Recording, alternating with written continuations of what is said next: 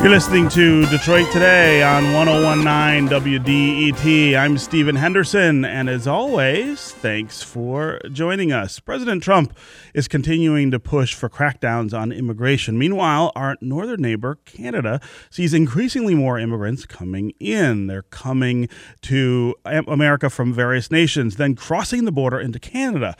Immigrants' journey to Canada is made possible partially by an underground network of drivers, advisors, and sometimes even smugglers. And this raises the question in Trump's America, are we seeing a new underground railroad? Now, I don't invoke that image lightly. If you think about the Underground Railroad and the tremendous and profound struggle, the danger, the risk uh, to life and limb, literally, that was undertaken by slaves trying to escape to the north uh, there aren't a whole lot of other incidents in our history, in human history, in fact, that would quite compare to that. Uh, but when you think about the things that are going on right now uh, with people trying to escape to Canada from this country, fearing that the crackdown on immigration might affect them and their families, there are some important parallels. There are some things that are beginning to look a lot like that risk to life and limb that was taking place uh, during slavery. Uh, joining me now to talk about this is uh, Jason Mar- Markusoff, who is a correspondent at Maclean's Magazine of Carleton University in Alberta, Canada. He's written an article that's called The New Underground Railroad to Canada. Jason, welcome to Detroit Today. Good morning. Yeah. So as I said in the open, you know, I'm I'm uh, slow to sort of the the, the parallel here, or hesitant to the parallel here, just given the historical significance of the Underground Railroad. But tell me why you are comfortable making that comparison here to what is going on uh, with people going from the United States to Canada. I understand the sensitivity about that parallel, and I should say it's not one I claim that I invented. Um, some of the refugee lawyers I spoke to in uh, in Winnipeg, uh, Manitoba, and some of the welcoming agencies who were helping these refugees uh, were making the parallel. In Canada, it it has a certain connotation. Um, it's something that's you know sort of given a heroic um, note in Canada where we were people who were helping those that did not feel safe in in the states. Um, and there is another historic parallel, another time this was used. Um, in the 80s, uh, there was the Overground Railroad where El Salvadorans and Guatemalans yes. were coming across um, in the 80s, and uh, they were they couldn't seek refugee status in many cases in America, so they were so there were safe houses, and the sanctuary movement helped bring them to Canada. So there is there is that there is that uh, that parallel, and as you said, this is know, this is an informal network. Yes. Um, these, these, it may be as simple as some taxi drivers from a Greyhound bus in Plattsburgh, New York, a few kilometers to the border, or some taxi drivers in Grand Forks, North Dakota, helping out. Um, there are people who find out about these networks through social media. Social media is the new uh, can be the new network of gossip and and roadmaps of getting people to Canada. Yeah. Um, this is these are the new systems of, uh, of, of railroading. You know, in the same way in the in the 19th century there were no rails. Um, here it all takes different forms, and in some cases it's very different, even from place to place, getting across the border into Canada. Right, uh, and, and we should also point out that there is a considerable danger. There's a considerable risk that the people who are doing this, both those who are trying to escape this country and get to Canada, and those who are helping them. Uh, there, there is a, an incredible risk that they're undertaking by by doing that. Talk about what some of that risk looks like. Well, for those who are helping, there is a risk of getting smuggling charges. A lot of people who are, you know, sheltering people, um, giving them rides to the border, letting them walk across um, and get arrested across the border and seek asylum, um, there is a risk that some border agents or some authorities on either side of the border could view that as smuggling. And in some cases, there is literal smuggling. People driving in the back, people driving Nigerian refugees into Toronto in the back of television trucks or trucks containing television boxes and just leaving them off inside. Now, that's an uncommon route. Um, what's often happened in fields in Manitoba or fields in Quebec, people just leave them at the edge of the border, and uh, the refugee claimants um, will walk from from the U- from the U.S. side to the Canadian side, and once they're in Canada, um, they can legally claim refugee status without being charged for their border crossing. Um, in in this is very dangerous um, yeah. for those refugee claimants because well, it's winter right now. Uh, there was a case of two Ghanaians who had sought refugee status in America, got rejected, feared deportation and possible death in Ghana. One of them was uh, was bisexual and feared persecution back home. Um, so they got a taxi ride a few kilometers south of the North Dakota Manitoba line, and they walked through fields of waist high snow. They didn't have the proper clothing to prepare them for this journey. Uh, the wind was brutal; it ripped off their flimsy gloves. Um, by the time they had gotten to the uh, to a truck that was able to get them to uh, to an to an immigration office to claim refugee status, their frostbite was so bad that later in January they would lose their fingers to frostbite. One of the men lost all 10 fingers, another one lost just everything but his right thumb. Um, so, and there are many people who've been crossing in blizzards. Just last week, there was a brutal, brutal blizzard around the Manitoba, North Dakota border, and 19 people um, from various countries uh, walked across the border seeking refuge, and they were shivering, and you know some of them had to be treated for uh, for effects of cold. Sure. Um, these are people who are desperate. You know, these are people who've come from all over the world, um, often try to seek refuge in in America originally, but the system doesn't you know doesn't treat them as refugees, doesn't give them due process often, and this is like this even before the Trump regime. But in the Trump regime, it's gotten so much more severe. Uh, you have the the country ban, uh, the seven country, six country ban now coming into effect, which will mm-hmm. make it difficult for some people, and uh, the immigration system that's uh, that's trying to repel Mexicans um, is placing much higher emphasis on detention and deportation for these people. So in some cases, they don't even want to give a chance to the U.S. refugee system. They just want to try their shot at Canada. Yeah. Uh, this is Detroit Today on 1019 WDET. I'm Stephen Henderson. My guest is Jason Markusoff, who is a correspondent at Maclean's Magazine of Carleton University in Alberta, Canada. He's written an article called The New Underground Railroad to Canada about uh, refugees, uh, people who are in this country seeking uh, refuge from uh, oppression in their own countries, who now fear that the Donald Trump administration's immigration policies may subject them to deportation back home.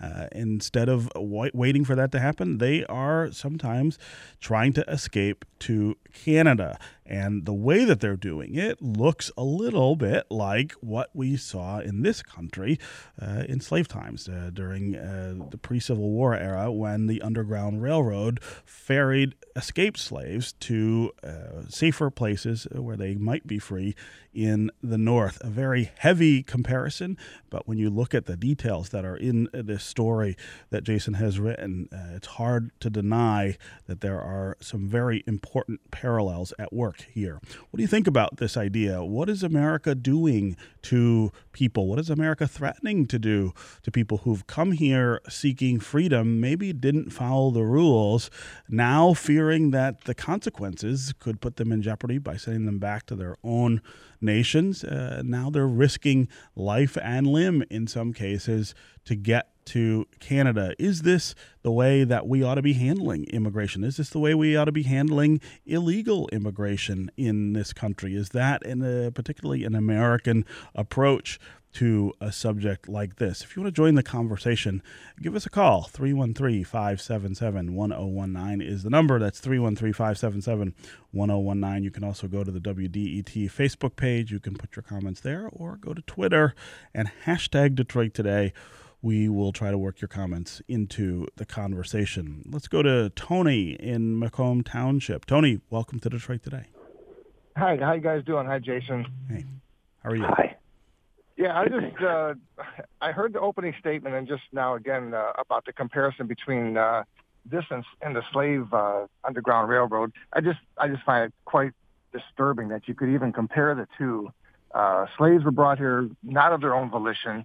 Um, I understand the people that helped them get out of the country or through or to the north were breaking the law, but to compare someone that has a free will to to go and live where they want to, possibly, or do what they want to do, as the people going to Canada, let them go to Canada. I mean, you know, if you don't, and to compare Donald Trump, or they're going to be scared of Donald Trump.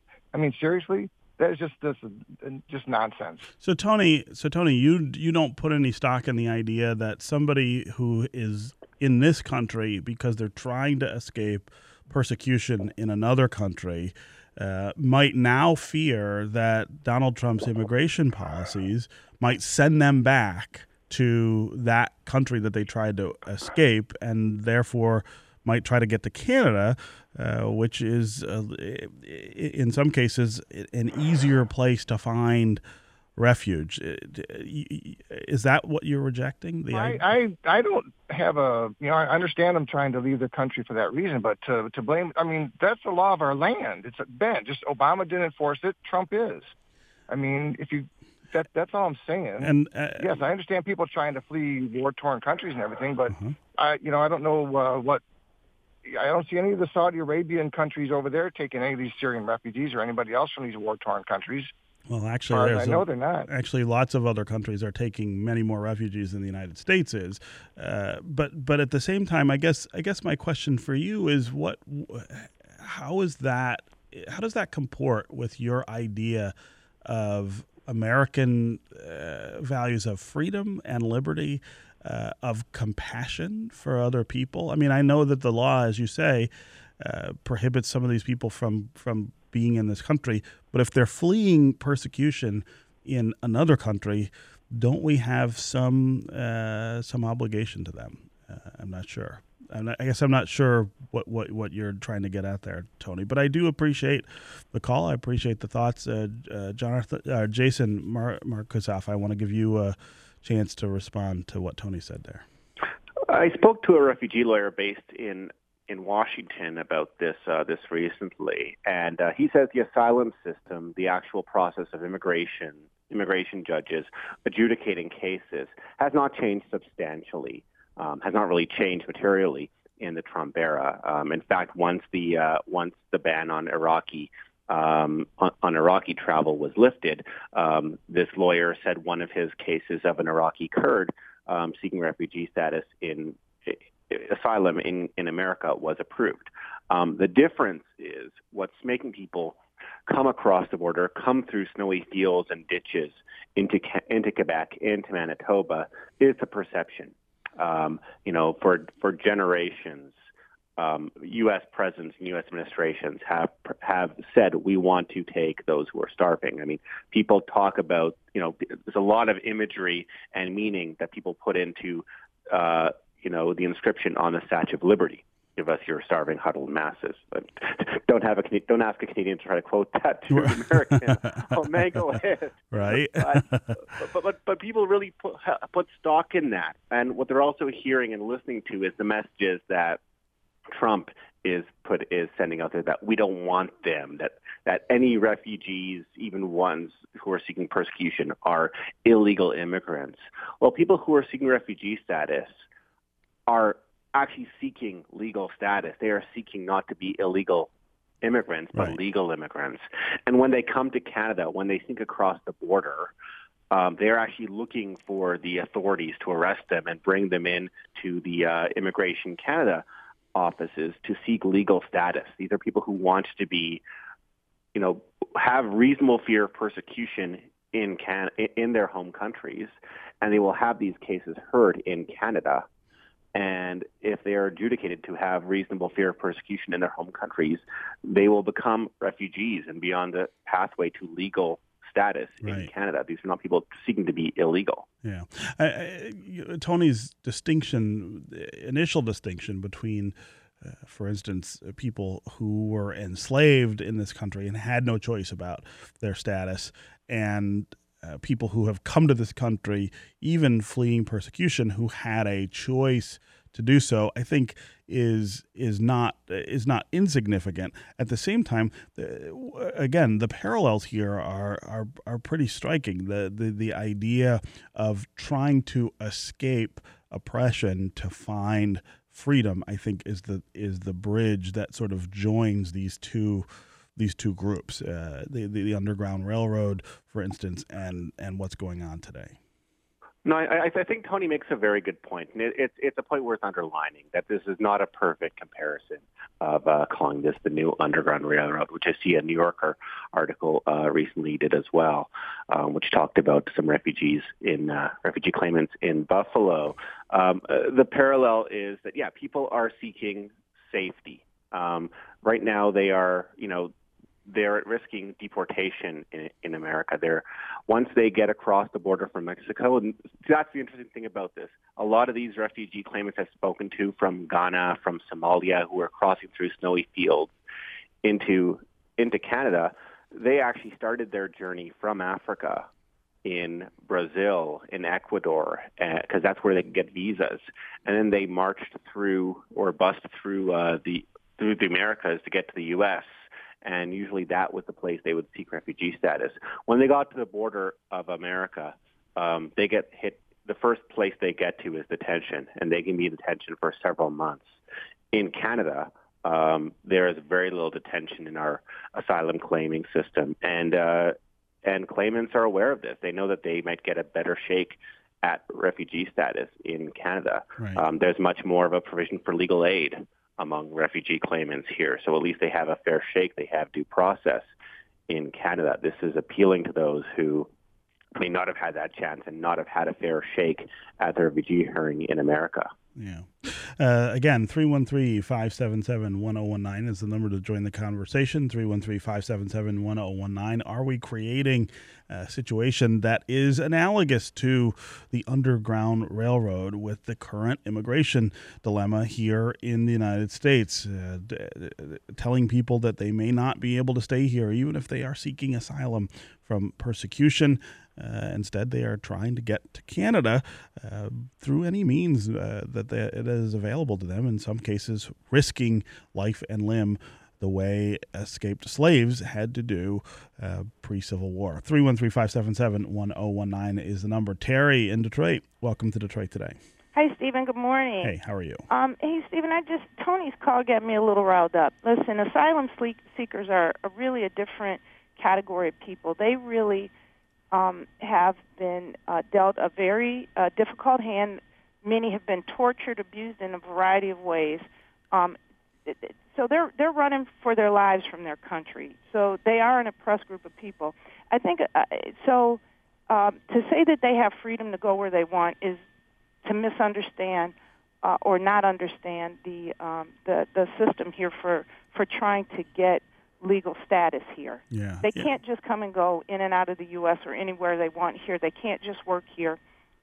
Um, so um, they really are oppressed and they are trapped people until they uh, get their formal status. Yeah. The other thing I wanted to say is, you know, we, we, funding to support uh, the agencies that provide services to asylum seekers is being cut. We've seen in the press over the last couple of weeks where Freedom House you know, this great institution here in Detroit that's helped so many asylum seekers over the years, they're getting their funding cut.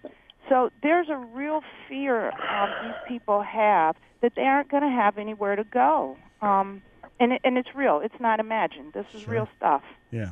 Terry, thank you very much for uh, calling and offering uh, that perspective to the conversation. Uh, very a very important perspective to the conversation. Let's take one more call here before we break. Sally in Midtown, go ahead. Sally? Shelly? Yeah. oh, go ahead. I'm sorry. go no, ahead. it's okay. Uh-huh. I was just saying it, it's really sad how ignorant these people are about uh, immigrants and what's going on. Over the last year, I have uh, listened to several podcasts, many on NPR, and read several news articles about the struggles of immigrants in these war-torn countries like Syria.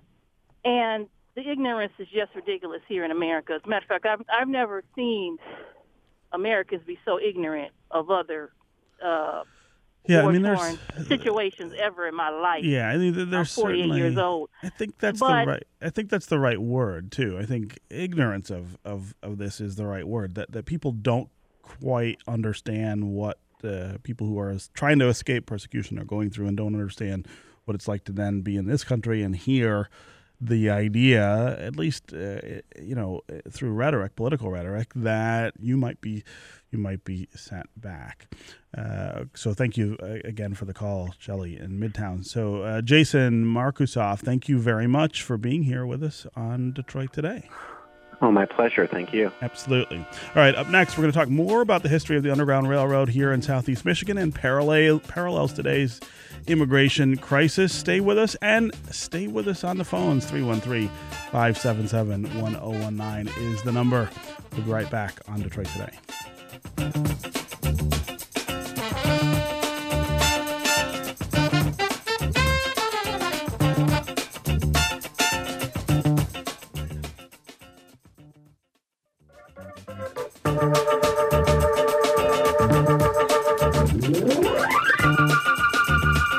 Listening to Detroit Today on 1019 WDET. I'm Stephen Henderson, and as always, thanks for tuning in. We've been talking about the parallels between the Underground Railroad and today's immigrant journey through America for some immigrants, some people who are here illegally escaping persecution in their home countries are now finding it necessary to try to get to Canada, which is a country that has taken a more relaxed stance on the position of refugees. And sometimes that journey involves uh, risk, uh, incredible risk, sometimes to life and limb, uh, that is somewhat parallel to the risk that escaped slaves were undertaking uh, when they left the South to come north. Uh, if you want to join the conversation, give us a call. What do you think about the current immigration policies and how they may be hearkening to a much darker time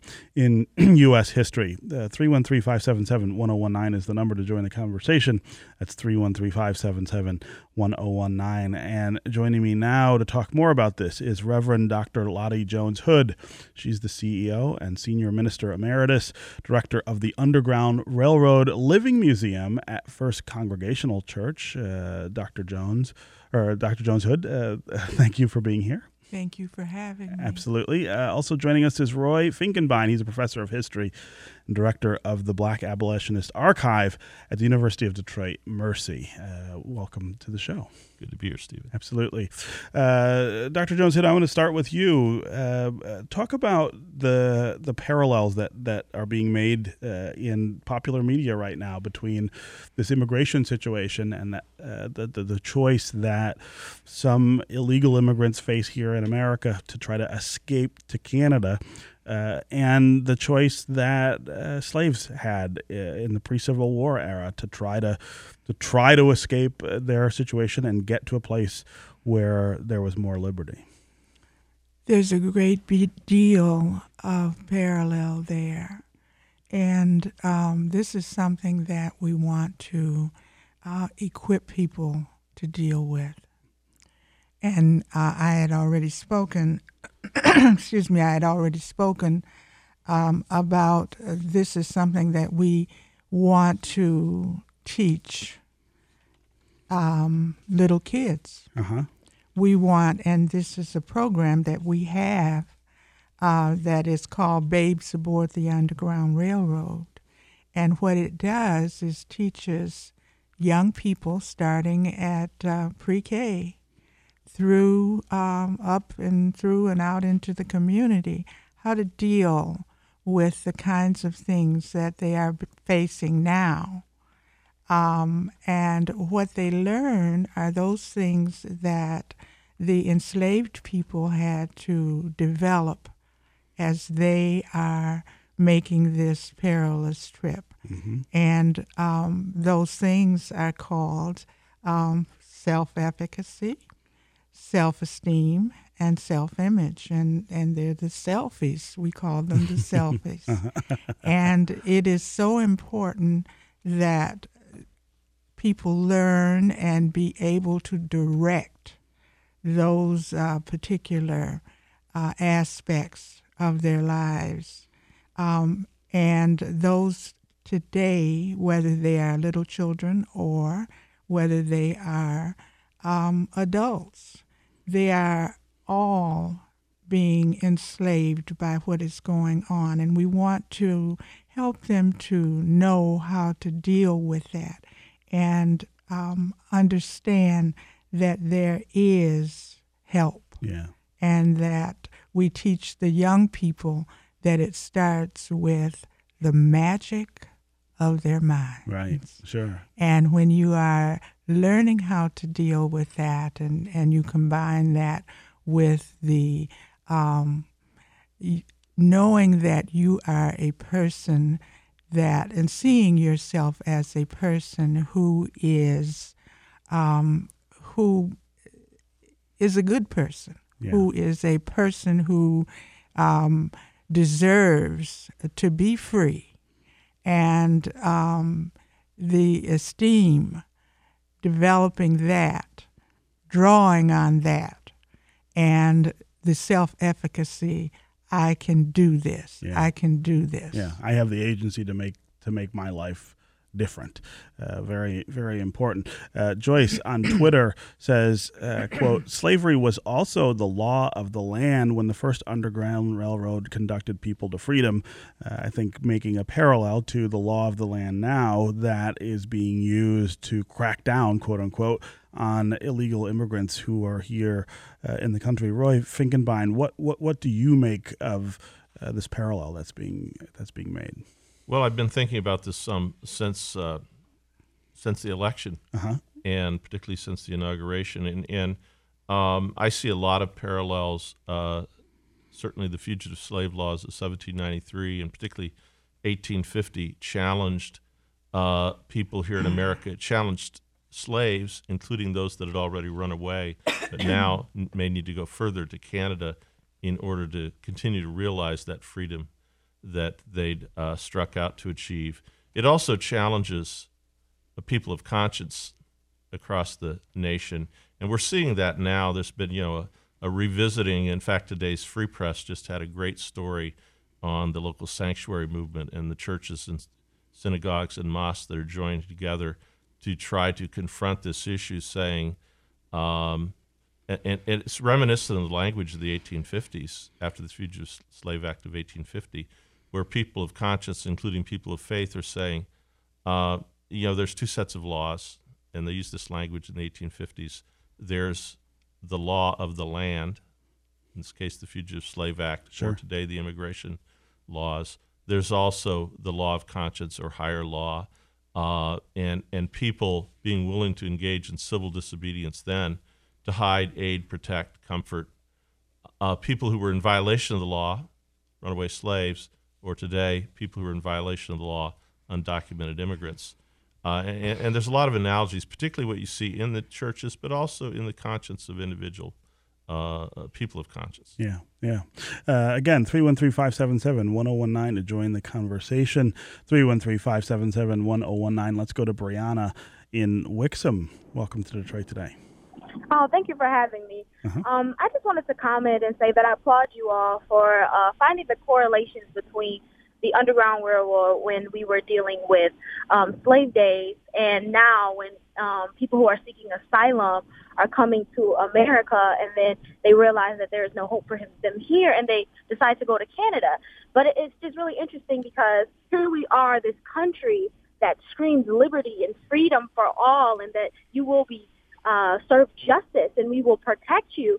Yet, you know, Canada is the place to go for the immigrants now because right. the laws of the land, just like um, was stated previous in a comment, have cracked down and now it's, you're not allowed here. And so it's like we're basically have this false perception of hope. And, and, and, and it's just interesting because it's the same old thing because um, back in the day, we fought for the freedom against, you know, Great Britain, and we wanted to be free from them and be independent. Yet we still harbored slaves, Right. and so it's like everybody gets freedom except for you guys. Yeah. And oh, we're a place of justice and freedom. But then when it comes to the illegal immigrant or the person who's seeking asylum, you're not welcome here. Right. And, and Brianna, it's the same old thing. Great, great, great, uh, great comment and uh, great observations there about the sort of cycle of behavior here, uh, sort of repeating itself, not just uh, in the small sense that we're talking about, but in a much greater sense about when, with regard to uh, liberty.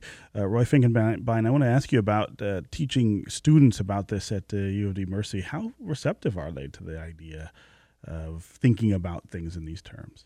Uh, very receptive. I, uh, um, you know, we're we're a, uh, a university with many audiences, including non-traditional students. But I, I teach every um, every June a, an intensive class on the Underground Railroad, and we always finish with modern day comparisons. And I've been doing this class for about 12 years, and so the modern day comparisons included things like the, you know, the sanctuary movement of the 1980s. Well, Yeah. now I've got to update it, but um, uh, people walk away from that class usually pretty engaged in saying, uh, no, this is a problem that has application, you know, from the 1850s or the pre-Civil War period to today, and someone to be part of that. Probably my my uh, uh, most uh, uh, startling uh, uh, comparison there was this has probably been five or six years ago, and it was time for lunch break, and there was a young man, probably mid 20s, milling around, African American young man, and he comes up and he says, Professor Finkenbine, can I tell you something kind of off the record? And I said, sure. Um, and he started unpacking for me his experience for a couple of years after he got out of the Navy, helping illegal immigrants from Mexico across the border into California. Right. Uh, and and all of us, he said, you know, this gives me a context for understanding what I'm doing today. Yeah. This is not a this is not a new situation. This the the context you know context has shifted a little bit, but there's so many parallels. Right. And I think one of the things for callers out there and for people who read about this, uh, things like uh, Jason's article and Maclean's and so forth, is the whole. And Reverend Lottie and I were talking about this in the green room. The whole question of empathy. Sure. How do you develop empathy Yeah. among Americans For for, other people. understanding these folks? Yeah. It was so crucial in the pre-Civil War period uh, for people to be able to empathize with the runaway slaves, to be able to do that Right. civil We're, disobedience. we're, we're Yeah. running out of time. Before we before we do, uh, Reverend Jones Hood, I want to give you a chance to talk about how people can go experience the the Living Museum at the, at First Congregational. They simply need to contact um, contact First Congregational Church. It's open to the public. Yeah. Yes, Yes, it is, absolutely. but you must uh, make an appointment. Make an appointment. Okay. And um, in addition to that, um, we've also been asked to do something uh, with Second Baptist, which Which has another their own uh, underground right, and we are developing that into a living museum. Excellent. All right. Uh, thanks very much to both of you for being Thank here you. on Detroit Today. All right. I'll be back tomorrow. I hope you will too. We want to thank Aaron Allen, associate producer, for today's wonderful segments on the Underground Railroad. This is 1019 WDET, Detroit's public radio station. See you tomorrow.